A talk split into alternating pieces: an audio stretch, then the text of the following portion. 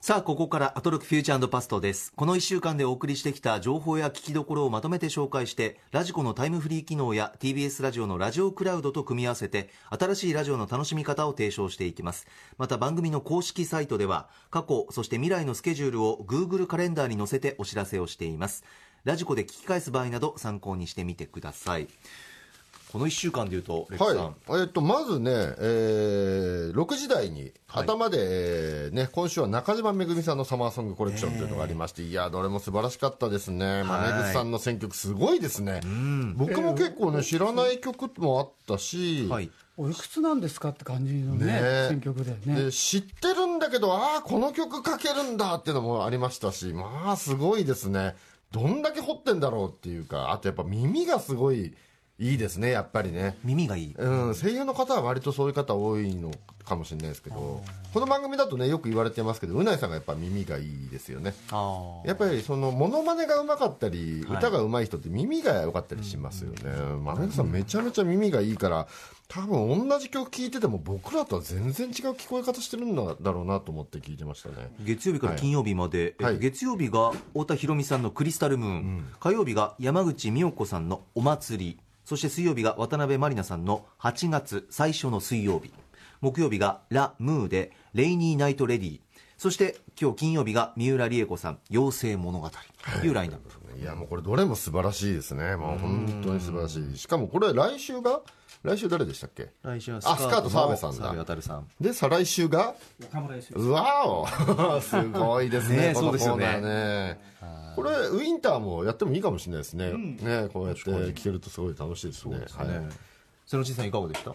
いやもうララムーがね、再評価されて個人的には嬉しいですね、レイニー・ナイト・レディ。そうそう、はい。歌間さんもおっしゃってましたけどね。当時は割とね当時半えどうし半笑いのっていいうう感じはあったんですけど、でもラムーはラムーで単独で考えればいいいいです。そうそうそう。音としてはめちゃめちゃいいですからね、はい、音だから菊池桃子さんだったから、びっくりしただけでみんなまああとそのなんていうかやらされてる感みたいなのもありますね。そうそう大丈夫なのかなってあってそれに対してみんなが親と思ったっていうのはありま好きでしたけどね。やってんのかなっていうのはちょっとまあ心配にはなったけど。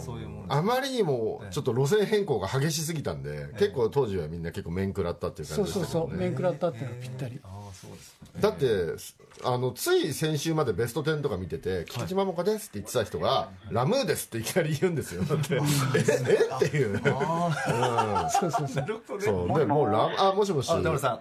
はいはい、すみません、あのね、実はまだね、車降りてないんだけどちょっとなんかお待たせするのもあれなんで、ちょっとね、あのもう一個信号を渡ると着くぐらいのとこからかけ始めてます。なるほうん、はいはい、ということでね、あの聞いてました、聞いてました。どはい。あそうなのちょっと言いたいことがあってあさっ君にさっきあのしてるしてる、聞いた聞いた。そのことじじゃないです。別のことです。別のこと。あのさ今週、まあ、三宅さん出たじゃない？三宅ゆあの龍太さん。三宅哲さん、はいは出い。たよね。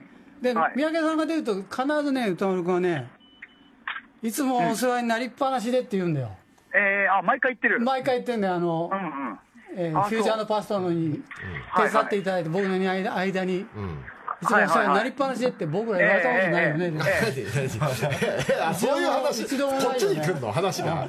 あのいやあの瀬内さんすいません、僕言われたことあります。本当、じゃあ俺だけ放送中はないけどあの意外と言われてます。いやでも放送で言わないとさ、俺たちが言ってもらいたいんじゃなくて、俺たちあがーいや、あの、いや、もちろん皆さんにもお世話になってるけリスナーに聞かせたいんだ。ど、皆さんにもお世話になってるけど、三宅さんは、ほら、コーナーとかさ、他のことでもお世話になってるから、あの、話は、話はそこですね、俺の表現は。お世話になってますじゃなくて、お世話になりっぱなしは、うん、そのいろんなコーナーとかもお世話になってるし、ん。うんだからそのちんさんにもお世話にはなってるけど決してなりっぱなしではないよっていうあこと的には大したことはないけどってことだよね。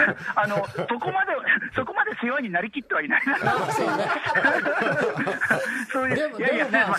紳士とボンクラとボンクラ差別だなって思った。まああれね。でもあれですよね。最近カツアゲがこの番組流行ってるから瀬野中さんがカツアゲしようとしてるんですよね今ね。歌間さあんがね。ね、なりっぱなしカツアゲしたいんですよね。その言葉をカツアゲしたいってことですよね。最高カツアゲとかもね。カツアゲね、そのさっきちょっと聞いてましたけど、そのね、ネタバレをね、その映画終わった後ならしていいのかみたいなのね、ええ。違うんですよ、瀬野先生さん、そのコーナー離れてれば、見てない人にはな何がネタバレかなんか分かんないじゃないですか。いやだから、まさにその通り。いや、わかんないこと喋ってる私もそうでした。あの僕と山本さん見てないんでそれがネタバレだって知らなかっったんですけど、瀬戸内さんが改めて説明したことによって、そうネタバレだったんだ。って。それは瀬 それはありましたさんがダメ押ししたんですよね。うん、今のはネタバレでしたって言っちゃったのはね、ネタバレでしたけど、僕らは分かってなかった。それがネタバレだってことが。うん、いやだからね、それそれを指摘してきた車に乗りながら、おい、そのうちそれ言うなよみたいな、そういう感じでね、聞いてたんですだから。歌丸さんは分かってる人にだけ伝わる暗号的に言ったつもりだったってことですよね。そうそうそう、見実際そた人れは成功したは分かるけど、見てなかった人には何も分かんないから、どっちにしろそれは関係ないっていううん。感じで言ってたん確かですけど、にその絶妙のさじ加減成功してました。よ僕と山本さん気づかなかったから。なのになのに瀬戸内さんがそれねそそこまでじゃないよ、その要はそのあの歴史的な帰結はもう分かった、アルキメデスの対戦は、歴史的な帰結は分かった上での、その間のさ、結構そのアクロバティックなロジックが面白いっていうか、なんか、もう信号変わりましたか？ん？信号変わった？何が？信号、あと1個だけって言ってたじゃん。歌丸さんの車のね、うん。はい。んなんだっけ？え？あ、今、しもうあの降りました、降りました、降りて。あ降りたのね。はい。もう、もういつでもね、もうね、入れる状態なんでね、もういつでも切れる状態と言っては切れる状態。あ。すごいね。でも最近のやっぱ携帯のマイクって降りてる音とかは拾わないんだね全然。確かに。歌丸さんの声だけでだからマイクの指向性が本当に喋ってる人の声だけ拾うようにできてるんですね。しかもね結構ね、うん。結構風がね、強いんですよ、今実は。あでも風の音もあんまり拾ってね、ないあんましないもんね、きっとね。うん、そうか。ね、まあそんな感じで、じゃあちょっと、ね。いつもお世話になりっぱなしなんですけど、お二人ちょっとよろしくお願いします。あカツアゲカツアゲ成功そうだね。うん。お願いします。言ってみるもんだよ。このあのね、僕とそのコンバット RECとせのちんさんがずっと話してると、本当にあのアルキメデスの大戦のあの虐待もない会議みたいになってくるんで、あの本当にね、よくないんで、はい、分かんない今のがどれぐらいひどい誹謗中傷なのかも見てないから俺は分からないんですけど 映画見てる人にとっては、ね、我が家を得たりって感じなんでしょうね。あのね、いやでもね、あの見たらちょっと恥ずかしくなってくるから、そうですか。はいわかりました、はい、ということでよろしくお願いします。はい。皆さんね、はい、あの山本さんもよろしく。はいわかりました、はい、リスナーの皆さんも失礼いたします。また来週お会いしましょう。失礼します。はい。さあそれでは始めてまいりましょう、ここだけ聞けば1週間がわかるアトロックフューチャーパストパスト編8月5日月曜日から本日金曜日の8時までこの番組のパスト過去を振り返ります本日も各曜日のアナウンサーが振り返っていますまずは8月5日月曜日です月曜パートナーの熊崎和人です。カルチャー情報大渋滞でした。振り返っていきたいと思います。サマーソング企画、今週は声優で歌手のまめぐこと中島めぐみさん、太田博美さんのクリスタルムーンをご紹介くださいました。6時台最初のコーナーはホットなカルチャースポットからライブ感たっぷりにお届けするカルチャー最新レポート。愛媛松山のラジオスター、男の墓場プロダクション局長杉作 J 太郎さんと電話がつながりました。土曜日に歌丸さんが出演しました痛快杉作 J 太郎のドッキリナイト7での裏話、そしてその後の飲み会での話だったんですが、杉作さんの独特の間、何か面白そうなこと言いそうなその間がものすごく面白かったです。そして6時台後半のゲストコーナー、一流キュレーターから厳選した情報を伺うカルチャートーク。エレキコミックの八井一郎さんがゲストでした。初エッセイ、それこそ青春というやつなのだろうなについてのお話。歌丸さんと窮地の中だからこそのトーク、これ、八井さんがおっしゃってたんですけども、バッドバイブスを腐し合うこのやりとりというのは、ここでしか聞けないと思います。7時台はスタジオライブや DJ をお届けする音楽コーナーライブダイレクトダブポエトリーユニット伊藤聖子イズザポエットのスタジオライブでした。アトロクの名付け親であり歌丸さんのパイセンでもある伊藤聖子さん。圧巻でした。そして伊藤さんほどのあのキャリアがありながらも音楽的に新しいことをやり続けるその姿勢かっこよすぎます。8時台は世界の見え方がちょっと変わるといいなの特集コーナービヨンドザカルチャーほんのろを愛し、ほんのろに愛された男、俺たちの恋ちゃんこと、ロックバンド、ベースボールベアの小出祐介さんによる、今年生誕20周年を迎えて盛り上がる、本当にあった呪いのビデオ、通称、ほんのろの特集でした。ほんのろシリーズ、これまでで全部で96作品出ているんですが、この放送を聞けばその脈々と受け継がれてきたほんのろの歴史がわかる。とでも言うのだろうか。しかし、2019年、小出さんも驚愕、まさかの展開が起こりました。小出さんの一言に思わず涙が出るほど笑いました。最後に、今週おすすめのグラビアアイドルとして紹介したのが、ひらがな3文字で、ほのかさん。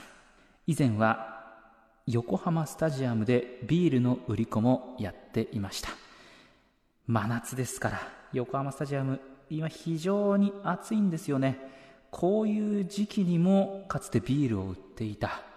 それだけで尊敬しかありません。はい、ということで月曜日でございました。はい、月曜日はもう、ええ。あの最初に言っちゃいますけど、はい。え盛りだくさんというか全全コーナー面白かったので、ええもうこれは今週は月曜日はまずあの全部ね3時間聞いた方がいいんじゃないかなと思いますあ私、呪いのビデオ特集以外も全部面白い。以外じゃないですよ。あそうそう以外も。もうはい。全部良かったですね、ええはい、でまずは、えー6時台ね、はいえーえー。カルチャー最新レポート。メールいただいております。ラジオネーム、ペンダゴペーパーズさんから、えー月曜は杉作 J 太郎さんとの電話が印象に残りました。女子大生タレントになったドッキリナイトセブン、元 AD のなっちゃんが離れていく予感がしたのか、僕と歌丸さんは時が経っても会えるけど、多分ね、僕となっちゃんはこのままもう会えない日が来る、など寂しげなコメントをしたり、歌丸さんに松山に別荘を借りさせ、それを乗っ取ろうとしたり、コーナーの締めには、時間はここで終わっても、また次の時間が始まりますからね、と、名言なのか何なのかよくわからない言葉を残して終わったのが面白かったですね。短い時間でここまでカオスなのに、来週の水曜は、特集枠で中継して、島尾さんたちと会話するんで、どんなことになるのか楽しみ半分、不安半分です、笑いということですね。えーああ、これは、ああ、そうですか。えー、面白かったですよ、もうこれは、ね、そのなっちゃんとの別れ別れの話はすごい、すごい急にしんみりしだして、すごい寂しいこと言い出すんですよね。僕もあの杉さんのラジオ結構聞いてるんですけど、ねあのなっちゃんは多分この番組終わったらもう会う機会もないだろうっていうことですよね、要はね。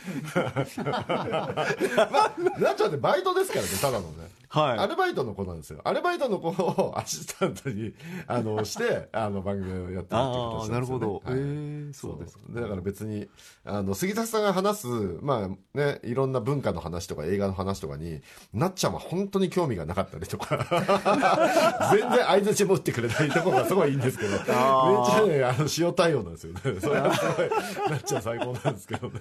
正直な子なんですよ。話合わせたりしないんですよ。え杉田さんがいかにいいとか言ってもあの正直にピンとこないっていう子なんですよねー、ああ、面白いですね。面白いです。で、なんかね、この子でも言ってましたけど、あの、終わった後にね、はいあの、なんか居酒屋連れてかれたみたいなね。僕も前杉作さんとイベントやるっていうんで一回松山行ったことがあるんですけど、ええ多分その時僕が連れてかれたお店と同じだと思うんですけど、はいあのなんかね、全品280円だったかな。なんか、全品同じ値段なんですよ。だから鳥貴族とかと同じようなスタイルのお店なんですけど、はいあのね、瓶ビールも280円なんですよ。え、これ、げ中瓶ですよ。原価割れしてねえか、これ。え？って思って。安っそうそうそう。だけど、あの、冷やしトマト280円とかは多分元が取れてたりとか、なんかうまくなってるんだと思いますけど、あの店確かに最高でしたね。そうえーあ店この番組もラジコで聞けるんですか？後からラジコ聞けます聞けます。はい。ラジコプレミアムに入っていれば、どこの地域からでも聞けます、後でね。後でもね、はい。ああま毎日やってるんですね毎日やってます。ごいなえっ、と、週7でやって、えっ、と、杉崎さんは南海放送は、えっ、と、テレビの方も日曜日のお昼から生放送があるんで、本当に四国の人今週8で生放送、南海放送に出てるっていうことになるんですよ。何回何回人？いや、もうすごいですよ。だから今ものすごいね、あの四国で人気者なんですよ。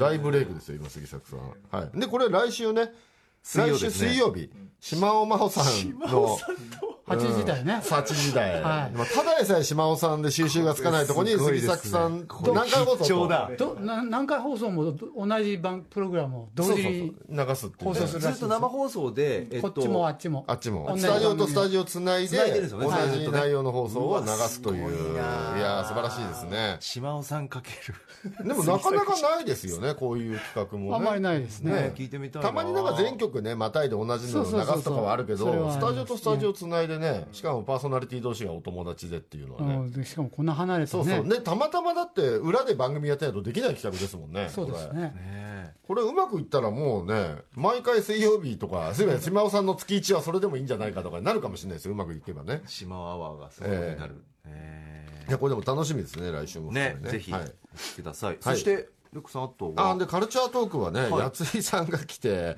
あのまあ基本半分ぐらいは歌丸さんとやついさんのなんか罵り合いなんですけど まあ面白かったですねこれね。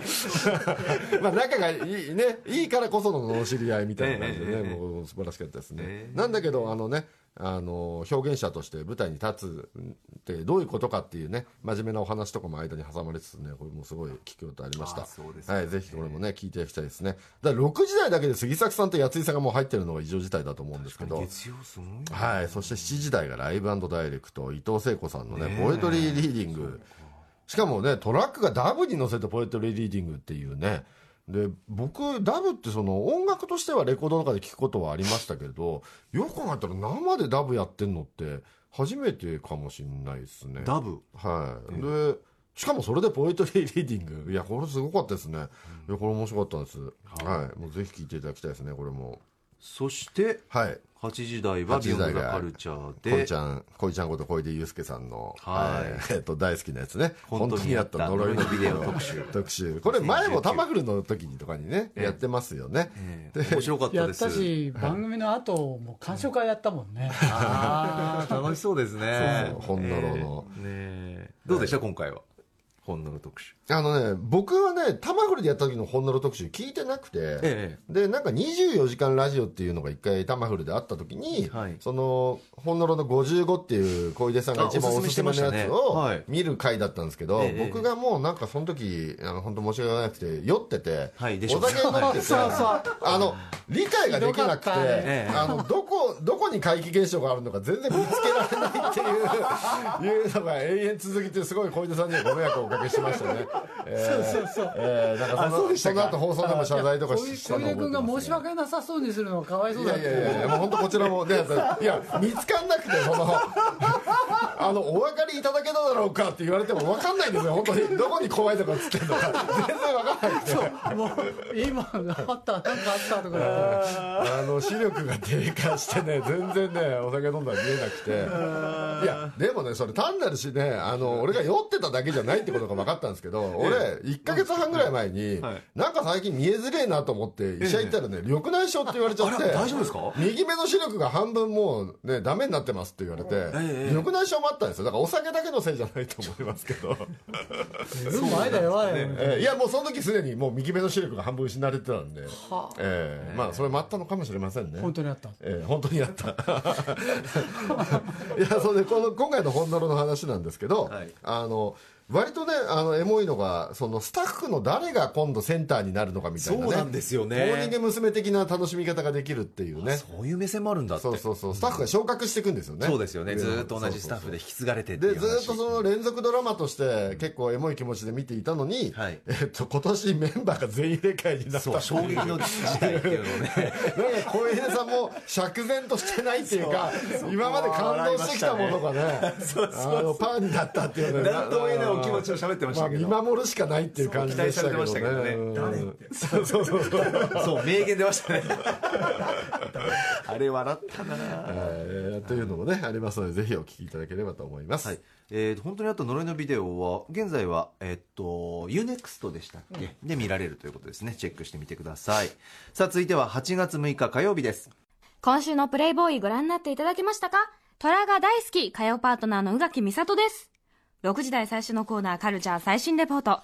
TBS ラジオ交通情報キャスターの白井京子さんに、お盆に向けてチェックしておくべき渋滞予測を伝えていただきました。そして6時台後半のカルチャートークは、アニメ評論家の藤津亮太さんに、この夏と秋におすすめのアニメ映画をご紹介いただきました。続いてはこちら。7時台のミュージックゾーンは女性5人組インストファンクバンドビンバンブーンのスタジオライブ。8時台の特集コーナービヨンドザカルチャーはニーハオ中華圏のオタたちを中華圏のオタクの皆さんは日本の漫画やアニメをどうやってホクホク楽しんでいるんですか？特集。日本と中華圏のオタク文化やネットスラングに詳しいハチコさんに、中華圏のアニメファンや漫画ファンは、日本のコンテンツをどのように享受し、ホクホクしているのか、またそもそも日本の漫画やアニメって、文化の異なる中華圏でもちゃんと正しく伝わっているのか、といった話など、中華圏のオタクカルチャーの今についてたっぷりお話伺いました。クリリンが小林？一本満足？萌え豚？掘れば掘るほど文化の違いって面白い！日本内でも歌丸さんと私の間でだいぶ文化の違いありましたね。靴箱いる？みんな油引きしないの？高校に校則なんてなかったな生徒会長だったし、文化祭の売り上げはその後の打ち上げの規模に直結するよね。いや、な何気づかなかった けど。すみません。あすみません。いや、何がっていうか、そうそう、あの、本ドルって、ことですねコンドルって怖いですよねっていう確認をちょっと改めて皆さんにしたら、レクさんが、いや、怖いですよ。って言ったら失笑されたっていう、気づいてなかったくせにっていう感じで失笑されたっていう、すみません。そんな話でした。は。はいい。さあ、火曜日でございますけれども、まずはメールいただいております。こちら、カルチャートークについて。ラジオネーム、紙パンツドキドキさん。私が今週一番関心を持ったのは、藤津亮太さんのアニメの話です。天気のこと、ドラゴンクエスト。現在様々な議論を呼んでいる映画ということで、特にドラゴンクエストに関しては、藤津さんもかなり言葉を選んでいた印象です。私はドラゴンクエストをプレイしたことがなく思い入れもないのですがとても興味をそそられたのでお盆を利用して見に行こうと思いますそして山崎隆監督の次回作はルパン三世、ルパンには思い入れがあるので今から胸がざわざわしています良い議論が巻き起こるように願うばかりですということですはい。いや、これね、藤津さんっていつもこう、割と柔らかいトーンでお話しするんですけど、ええちょっとドラクエのところの話はいつもよりちょっと温度上がってる感じしましたね。今回違いましたか？うん、山崎隆監督のことを僕の聞き間違いじゃなければパブリックエネミーって呼びましたよね。え？と思って、え、藤津さんがそんな厳しいことを言うなんてっていう。パブリックエネミーすごかったですちょよ、っとあの言葉に詰まってたもんね、言われた時に。藤津さんがこんな厳しいことを。貴重な回。小坂エネミー的に言われているけどもみたいな。確かそういう言い。方言われているけどストレートに山崎ことをパブリックエネミーと呼びたわけじゃないしなかった気が。俺聞いててギョッとしたんですよ藤津さんがこんなに厳しいこと言うなんてと思っていやでもこれ面白かった、僕もでもこれ藤津さんの「ドラゴンクエスト」表を聞いて、はい。まあ今ね物議かもしてるのは僕も知ってはいるんですけど、逆に見たくなっちゃいましたああそうですか、うん、みんな何で揉めてるんだろうっていうのが、あの気になって。ああそうです。か僕は個人的にあの、スター・ウォーズのあの、えーこの間のはい。にスター・ウォーズファンが怒ったっていうのと同じ図式だなとは思いました。この間藤井さんが「スター・ウォーズ」について話したことに。いやいやいやあのスター・ウォーズエピソード8エピエピソード8が、スター・ウォーズファンにあの不評だったじゃないですか。ああ。あれと同じタイプの不評。ドラクエファンに。買ってるんじゃないかと、スター・ウォーズってこういうことじゃねえよっていうふうに割とエピソード8で怒った人これドラゴンクエストが多かったは呼ぶなっていう感じ。です、そういう声もある、はいちなみに今結構炎上してますけれども、はい。ドラクエのファンじゃない人は怒ってないってことなんですかね？どうなんいやそうでしょうね。なんですかね？ドラクエの好きな人たちがこういうことじゃねえよっていうふうになってるってうん、ことこんな話じゃないよよっていうことはし元知らないとねん。わからないから、うんうんうんうんなるほどねですか。えーまあそもそもねその前に紹介した天気の子も紹介してましたけど、はいそうでした。僕まだね「君の名」見てないから早く見ないと。そうまだ見てない。早く見ないと。なんか全然話に入れなくてみんなが天気の子の話でもう次の話してるのに前の話も分かんないからちょっとね、うん。そうですね。両方急いで見ないかなと思ってるんですけどまずその前にドラクエ見たくなっちゃいましたね。ああ、はちょっと皆さん聞いてみて。どどうなんでしょう？ゲームやってから見た方がいいのかな？あ5を？5を？スーファミですよ。それは見たけど、ええ。すごい出来がいいですよ。あのドラゴンクエストのシリーズの中でもあ名作ドラクエです5が？ね。言われますよね。プレイステーションでも出てますかね。あ。とスマホアプリでも出スてますマホ版とかがあるからやれるのか今ね。できますできます僕でもドラクエはね5みんなほど好きじゃないかも。あやったんだ。あ僕はドラクエは全部やってます。じゃあ、ええ。じゃあわかるんじゃない？ドラゴン5、あの今回の映画も。ああその見て見てみればああ怒り側に回る可能性もある可能性あるんじゃゃないですか？パブリックエネミーっていう可能性がある。僕は。知らないけど。藤さんのように。藤さんは言ってないですけどね。そういう声もあるみたいなうんっていう。紹介だったってことですねされている。はい。さあそして続いては、えーこちらビヨンドザカルチャーについてですね。ラジオネームひょっとしてネゴシエーターさん。今週のアトロク火曜日のビヨンドザカルチャー面白かったです。宇垣さんを生で見たハチコさんの荒い鼻息からスタートしたのも笑ってしまいましたが、そうでしたよね。中国でのアニメの規制や権利、検閲の話、えー放課後や夏祭りなど、日本のアメにアニメにはよく出ているのに、中国ではピンとこない文化ギャップの話はとても興味深かったです。中国の社会文化の中での日本アニメのあり方を初めて知ることができました。あり方を。えーリスナーさんのドラゴンボール小林の話。オタク用語としての。一本満足。もかなり面白く、歌丸さんが文化ギャップの話を受けて、最後に、中華圏、巣鴨圏、宇垣圏が存在すると言っていたのも、また笑ってしまいました。いやー、笑いましたね、この特集。いやー、これ面白かったね。ね楽しかったですね今メールにもありましたし、宇垣さんも言ってましたけど、ね、小林の件は本当に面白かったですね。まず、え、なんだろう小って。林わかんなかったもんね。小林の件は面白かったな。ドラゴンボールに小林が出てくるっていうふうに。探しましたもんね、脳内で。ね中華圏の方では小林がね、俺俺もだから逆にね、アメリカのアニメを、あの例えばブラックモンケンケンケンケンケンケンって言ったら、がアメリカ人はど何と思うんだろうっていう感じがしました。え、ケンケンじゃないの？ケンケンなんて言わないでしょ。え、そうなの？あケンケンなんですか？犬のケンケン。チキチキマシンも。チキチキマシン、ブねラックモンの。まあかもしれない。でも小林がね、小林の名前があるだけにね、やっぱり ね。まあね。まあ小林の件が何なのかは詳しくはね、聞いていただくとして、えーでもまずはそのコンテンツのことをね、生肉とか熟肉って呼んでるところからねね、面白かったですけどね、これね。えこんなワードも出ましたけどねでも最後の方のその文化の違いの話に最後の方なってたじゃないですか。その学園祭って何？とか、ああ、やりましたね、ね部。活もないし、生徒会って何やってるんですか？とか、そんな文化の違いもね、浮き彫りになって面白かったですね、これね。で、宇垣さんが生徒会長やってたっていうね。いやーちょっと俺、あ、せ宇垣さん生徒会の学校いいなってちょっと思いましたけど。えーどういうところがいいと思いいやます、割とこう、漫画で描かれる生徒会長な感じがするんですよ。と言いますと？その、厳しく取り締まられる側としては、あの、漫画でもよくあるじゃないですか。その、そのね、生徒会長に取り締まられられるのがいいんだっていうね、そこがグッとくるみたいな描写ってよくあるじゃないですか、漫画とかで。ありますよはい。ちょっと S っ気のあるね会長に。うん。本当漫画みたいだなと思って宇垣さんが生徒会長やってたって。うんだからあれの最上級ですよね。あの、ちょっと男子ちゃんとやりなさいよの最上級じゃないですか、それって。文化的には。文化的に？ね。うん。いや、宇垣さん生徒会長の学校行きたいなと思いましたそんな声もあるかもしれませんね、でもね。はい。瀬野さん治ってますけどね。いやいやいや。瀬内さんはそういう青春時代を送りたかったなとか思わない。思わないうんいやでもいいな宇垣さんが生徒会長の時通ってた人たちいいなと思いました はい。ということで火曜日でございました。えー続いて8月7日水曜日です。水曜パートナーの日々真央子です。8月最初の水曜日、8月7日の放送を振り返ります。オープニングでは夏限定企画アトロクサマーソングコレクション2019。今週は中島めぐみさんの選曲で渡辺まりなさんの8月最初の水曜日をオンエアしました。あの、1988年のアルバム、サニーサイドからの一曲だったんですが、本当に渡辺まりなさんのお写真、このジャケットもとっても可愛くておしゃれ、そして何より中島めぐみさんの解説付きということで、本当にですね、この一曲私もこの夏聴きたいと思います。6時台前半のカルチャー最新レポートでは、今日から池袋の新聞芸座で始まった、金沢映画祭2019を紹介してもらいました。そして6時台後半のカルチャートーク、脚本家、映画監督、スクリプトドクターの三宅隆太さんに、おすすめの劇場未公開映画3本ご紹介していただきました。ドラゴン、聖なる飼育、恋のときめき、乱気流のこの3本。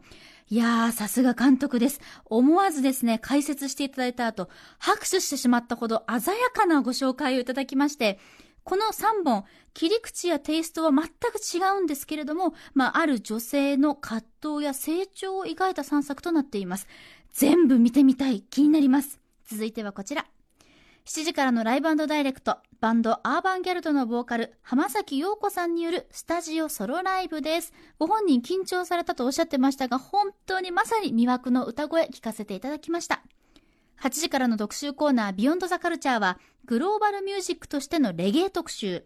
音楽ライターの鈴木光也さんに、世界のレゲエ事情と注目の最新曲ご紹介していただきました。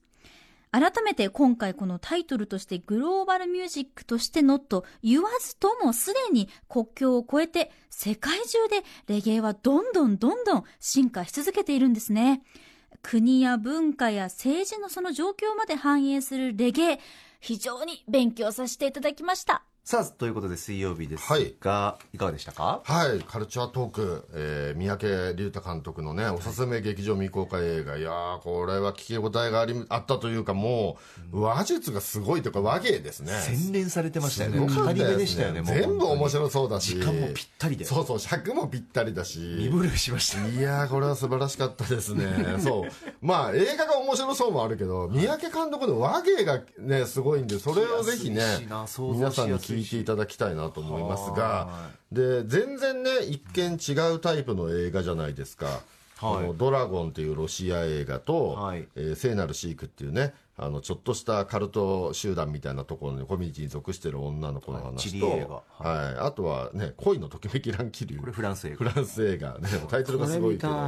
ね。みたいなでね、あの、一見バラバラのジャンル、バラバラの映画に見えるんだけれども、はいえ3本に共通しているのが、自分が所属しているコミュニティとは違う視点を手に入れていく、えー主人公たちの物語だっていうところでね。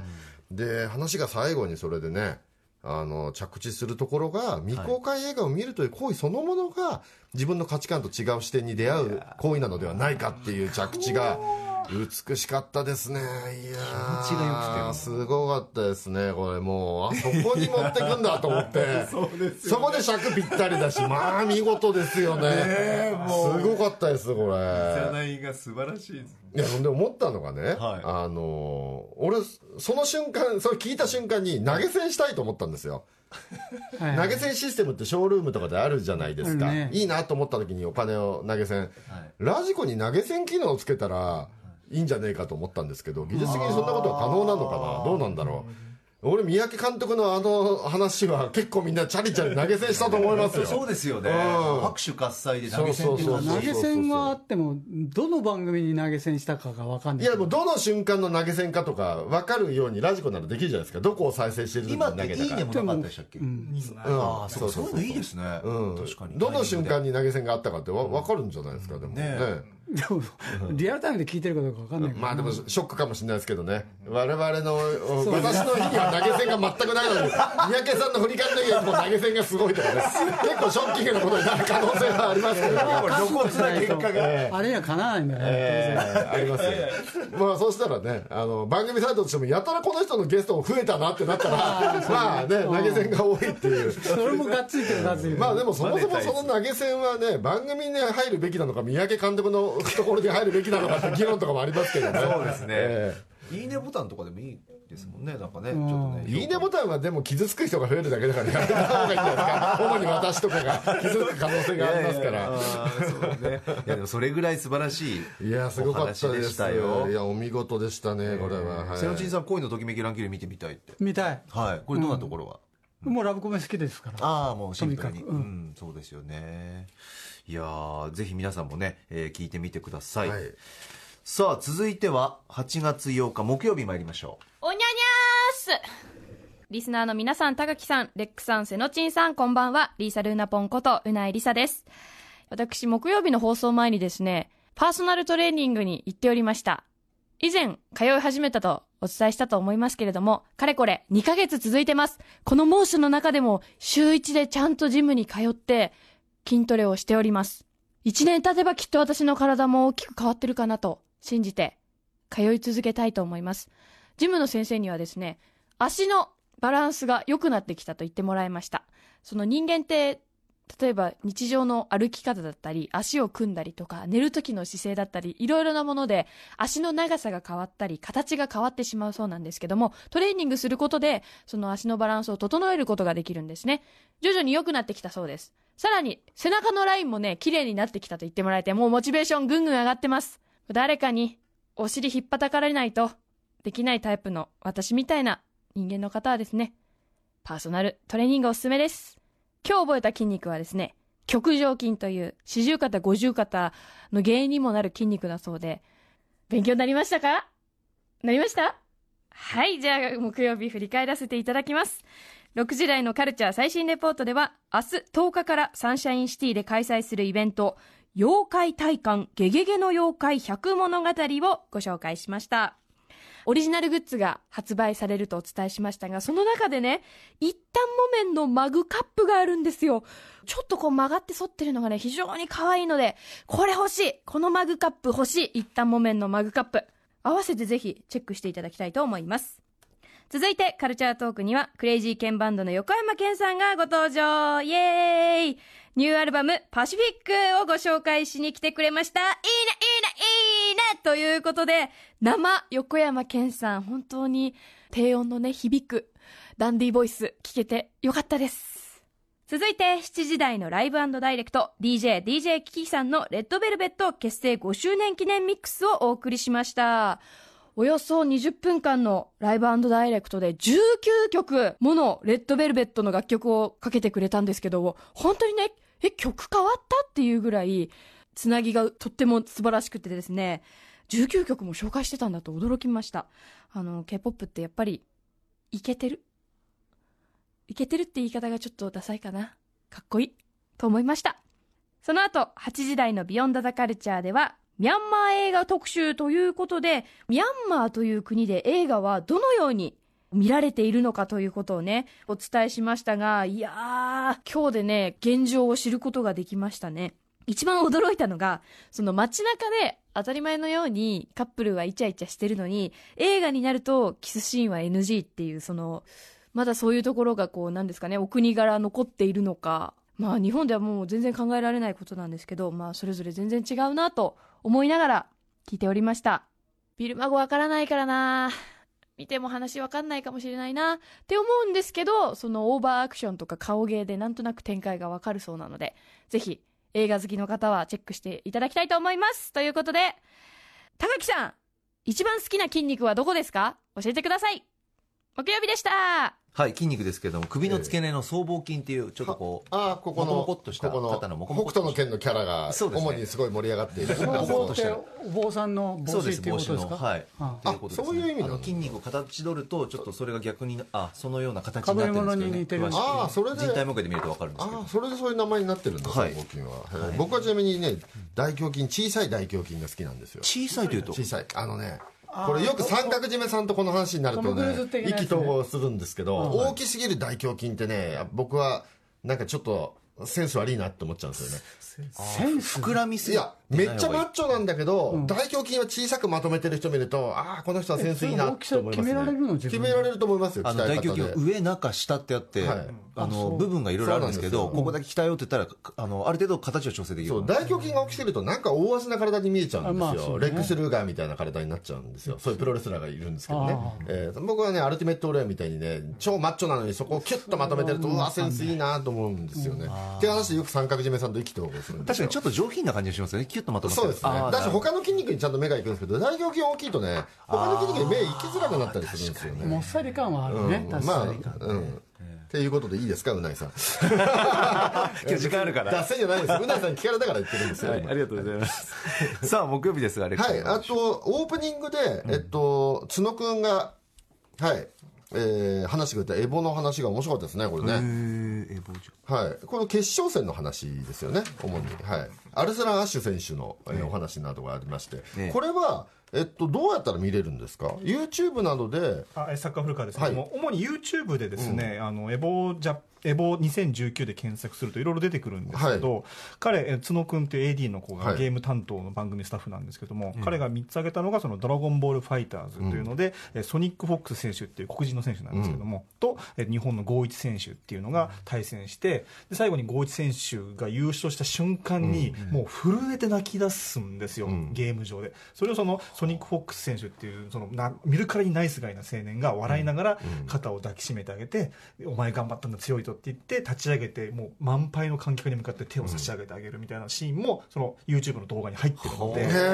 もうねそれを見た瞬間にもうねちょっと泣けちゃうぐらいめちゃくちゃいいシーンとかが。歌間さんがスポーツ映画を見ているようだって言ってましたね。そうそうその通りその通り、うんで「ドラゴンボールファイターズ」の決勝の話。それから「ストリートファイター5」ではそのえっ、といろいろこの白水選白水さんっていうこの格ゲー自宅諜報員と呼ばれる番組の方が、はい。えー注目選手として挙げていた選手も順調に上がってきたんだけども最後日本のボンちゃん選手って方が優勝しましたよ。これも試合の模様が確か YouTube 上がっていたはずですし最後、鉄拳セブンっていうえータイトルで、このパキスタン出身のアルスラン・アッシュ選手と、で韓国の鉄拳神と呼ばれるニー選手の対決の様子、そしてその試合の結果の後の2人の様子も全部 YouTube 上がってますので、えー。ちょっと見たいですね、これね。これは結構一見の価値ありというか、はいはいはい。うん。これは番組ホームページからリンクとかあっては貼っていまだないので、貼ってすか？ねただ検索して、あの英語で「ドラゴンボールファイターズ」とかうん「鉄拳セブン」とかやったらすぐ出てくると思います。そういう競技のに、えーのことを考えてゲームを作ってる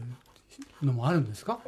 どどううなんねでしょうね、今となっては、でちょっと上手下手がこうシビアに出るみたいな。うん。あでもまあもともと格ゲー自体がそうやって作られてるものですからあの競技化しやすいんじゃないですかね、うん。はい、ね、微調整とかもずっと続けられてますもんね、うん。アップデートとかに。ね e スポーツねすごいですいやね面白かったです、これ。はい。チェックしてみてください、はいさあそして、えーあとは？カルチャー最新レポート、はい。池袋サンシャインシティで明日から明日から開催ですかね、はい明日から。8月26日まで開催「ゲゲゲの妖怪百物語」えこれね私娘とね、えー娘がちょっと、えっと、妻の実家に帰っていたのが、えー今週こっちに戻ってきたんで、はい。どこ行こうかなと思ってたんでこれちょうどいいやっていう、えーいやサンシャインシティはねもうやっぱ夏休みといえばサンシャインシティですよもう。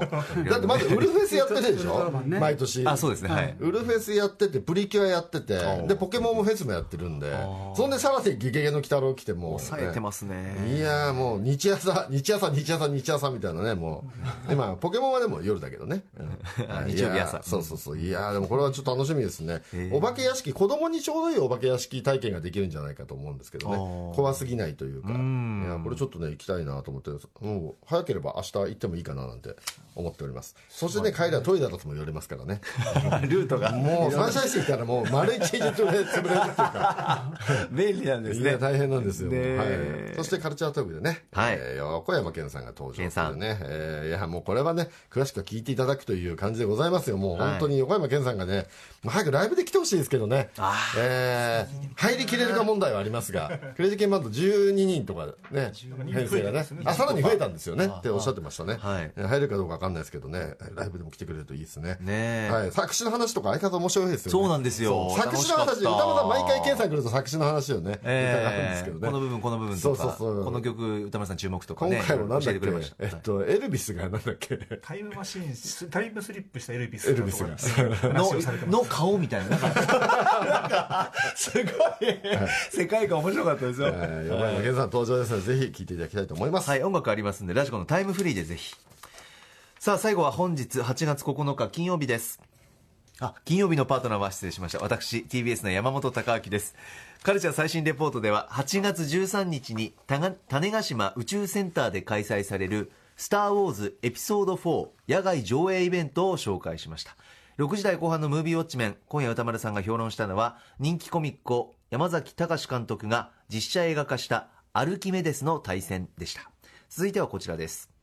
7時台ライブダイレクト4人組バンド SPiCYSOL のスタジオライブでした。そして今はコンバット RECさんと妹尾匡夫さんと今週の振り返り企画お届け中です。はい。さあ本日はいかがでしょうはい、まずオープニングトークで山本さんと宇多丸さんが話されていた「ザ・ボーイズというね、はい。あの配信ドラマの話がすごい面白かったですね。こちらアマゾンのオリジナル海外ドラマというはい、僕これ見てないんですけど山本さんご覧になってる、もうシーズン1今出てるんですけど、はい、すべて見ました。10話ぐらいですか？8話？あれ8か9 8話8あ8話ですね。短いんですね、えー。これでもなんか聞いてて面白そうですよね。要はヒーローの方が悪いっていうお話なんですよね。うーんヒーローにもいろいろあるんだというような話なんですけど、まあ、企みがあったりとか、はいはいはい。で人をヒーローじゃない人たちがヒーローを倒す話っていうことでいいんですかこれ？そうですね、はいはいはい。そのヒーローにまつわるなんだろうお金儲けだったりとか、ええ。そういうヒーローがこう人を助けるだけじゃない産業化してるってことですか？産業化の面をちょっといろいろ暴いたりとか、それからヒーロー個人個人のなんかちょっと実はこんなことしちゃってるっていうところをなんか暴いたりとか、うん追いかける。うんこれはでもこれコメディーね。コメディーなんですか？ブラブラックコメディィっていう感じ、なるほどなるほど。でもこれすごいちょっと興味出ましたね。見たいなでこれを見ると他はい。のヒーローもの、歌丸さんも今日おっしゃってましたけど、ええ。キャプテン・マーベルの例とかで、え。他のヒーローを見てて、想像が膨らむっていうか、もしかしたらなんか例えばヒーローが戦う時とか、なんかこうどっか壊れちゃったりとかどうするじゃないですか、ビール一つ壊れたりとか、ん。なんかそういうのでもしかしたら、うん、負の部分も起こってるのかななるほどみたいな。ニック・フューリーとか絶対悪いこといっぱいやってますよね、あいつね。あいつは絶対悪いことやってますよね、何かね。言われたら確かただの正義の味方じゃないですよね、ニック・フューリーはね。えひどい目にもあってるだろうしね。そうなんですよね、ちょっと次回もね、楽しみ。シーズン2も制作決定してます。えはい。はいまあ、そして、ムービーウォッチメン。はいね。えー山崎隆監督のアルキメデスの対戦。はいうん歌村さん、ものすごい高評価でしたね。ねえ、そうでしたね。ね、今まで山崎隆監督の作品っていうとね、割と歌間さんも辛口の評価が多かったかと思うんですが、今回はね、はいもう今までで一番いいっておっしゃってましたね。これ、瀬野内さんはご覧になってる？見ましたなって、さっき盛大にネタバレしたっていう。まあ、そうですけど。皆さん8時前ですからね、気をつけてくださいね。最初やっぱり僕もね、はい山崎隆監督だからなーってと思いながら思いながら、おおおってなっていくのが楽しかったへです。ー。瀬野内さん的にも？面白いです。あ高評価。おう絶対面白いです。へえこれは見なきゃですね。これはちょっとねちょっと見たいですね。ああ、そうですか。へえ。僕結構今年ね邦画ヒット知らず全然見てないんで、はね、ちょっとこれは行きたいです。ね天気の子を見なきゃいけない。え？天気の子。天気の子見なきゃいけないし。俺あれ見てないんですよキングダム。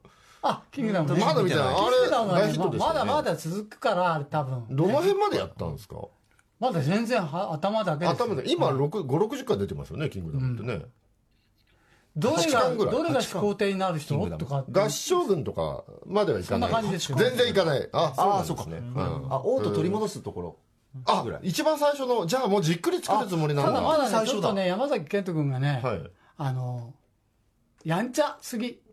これは大人物にまだなってないなっていうところで終わっちゃうんで、あこれもうちょっと、もうちょっと人心をこう、掴むような人格者みたいなね、えまあでもそれ人間がでかいぞっていうところを見せてくれると、何本か作ってるうちにそうなってくるってことなんですかね。そうなってくるんじゃないですか。へーいやでもアルキメデスの対戦の方もね。でもあの、真の始皇帝になる、の後になる吉沢君がいいですよ。へー。いい男だし、えう。ん。あの人は人物っぽいです。あ人格者っぽいです。えはい。えサウチンさん的にはもうキングダムもおすすめまあまあいいんじゃおすすめあないですか。はい。あ本当じゃあ見ないとな夏休みですしね。はい。勉強にもなるしね。はい。ねチェックそして天気とかはおすすめですか？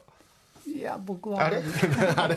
なんだよ俺これからこれから君の名とか見ようって人になんか面白いって言って言ってよ。いや、でもすごいグラフィックとか、すごいですよ。あそうですか。僕ね、あの、ちょっとエッチじゃないって思っちゃって。あエロいエロいの？え、そうですか？そうです。よ短パン履いてそのしケツ下から舐めるような絵とか描いてるじゃないですか。あれはちょっとどうなの？って思いました。いやいや、まあ、そこごめんなさい思いました。思ってしまいました。爽やかでしたけどね。まあ、ちょっとそういう青春っぽい感じありますけど。寝ね。てるってしかも寝てるところにこう下からねこう煽るような。アニメだからね。鳥鳥からがやらしいこの後来週の1週間の予定、フューチャー編です。では来週1週間のアフターシックスジャンクションの予定一気にお知らせいたします。夏限定企画アトロクサマーソングコレクション2019はスカート澤部渉さんの選曲でお送りします。まずは8月12日月曜日。6時半からカルチャートークプロレスラーのスーパーササダンゴマシンさんが登場。7時からのライブコーナー4人組ソウルバンドウォンクのスタジオライブ。8時は映画「ワイルドスピードスーパーコンボ」は最高のサモア・ポリネシアン映画だ特集。音楽評論家でサモア・ポリネシアン研究家のマリア・キューベイさんに伺います。続いて13日火曜日6時半からはライターで大学講師のトミヤマユキコさんに今おすすめの漫画をご紹介いただきます。7時は、えー16歳のシンガーソレイユさんが登場。8時の特集は活弁士というお仕事について。現在も活躍される活弁士沢戸みどりさんにお話を伺います。えー14日水曜日6時半は女優の片桐はいりさんが登場。映画館で現役のもぎりとして働く片桐さんにもぎりならではの出会いや事件などを伺います。7時からは R&B ヒップホップ DJ の DJ 長谷部さん登場。8時からは月刊島アワー真夏のドッキリナイトスペシャル号。愛媛松山の南海放送の番組通会杉作自衛太郎のドッキリナイト7とここ東京赤坂 TBS ラジオ第6スタジオをつなぎ同時生放送でお送りします。内容は見て15日木曜日6時半からはアイドルグループアンジュルム元リーダー。おーすごい。和田彩香さんが登場。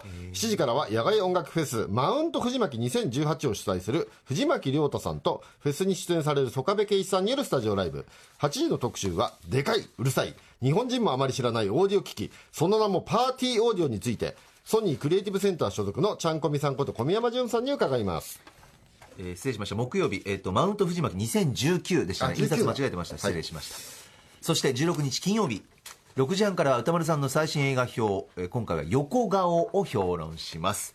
さあ盛りだくさんでしたけども来週はいねちょっとねいやままず俺月曜日の何何ですかこれはいえっと、ワイルドスピードスーパーコンボは最高のサマーポリネシアン映画だって。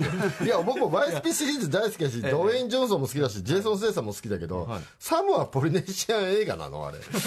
まあ ドゥエイン・ジョンソンがまあそうだけど。長編だからそうえ、舞台がハワイってわけじゃないですよね。どうなのまだ見てないですよ。僕見てないですどうなんだろうこれどういうことなんですかね。ちょっと気になります。情報入り次第お伝えしますこれワイドスピードは治ったはちょっと思いましたけど。いあ、もう見たんですか？や見てないですあ、けど。まだ見てない。うん。まあなんか、喧嘩しちゃったでしょ？ビン・ディーゼルとドウ全然レースしないじ。ゃんって感じです、あ、あそうなんだ。え。なるほど。はい。そしてやっぱり水曜日じゃないですか。これ月刊シマワワー真夏のドッキリナイトスペいシャルと。どんな化学反応になるのかこなれは。島尾さんだけでも大変なのに杉作さんが入りますからね。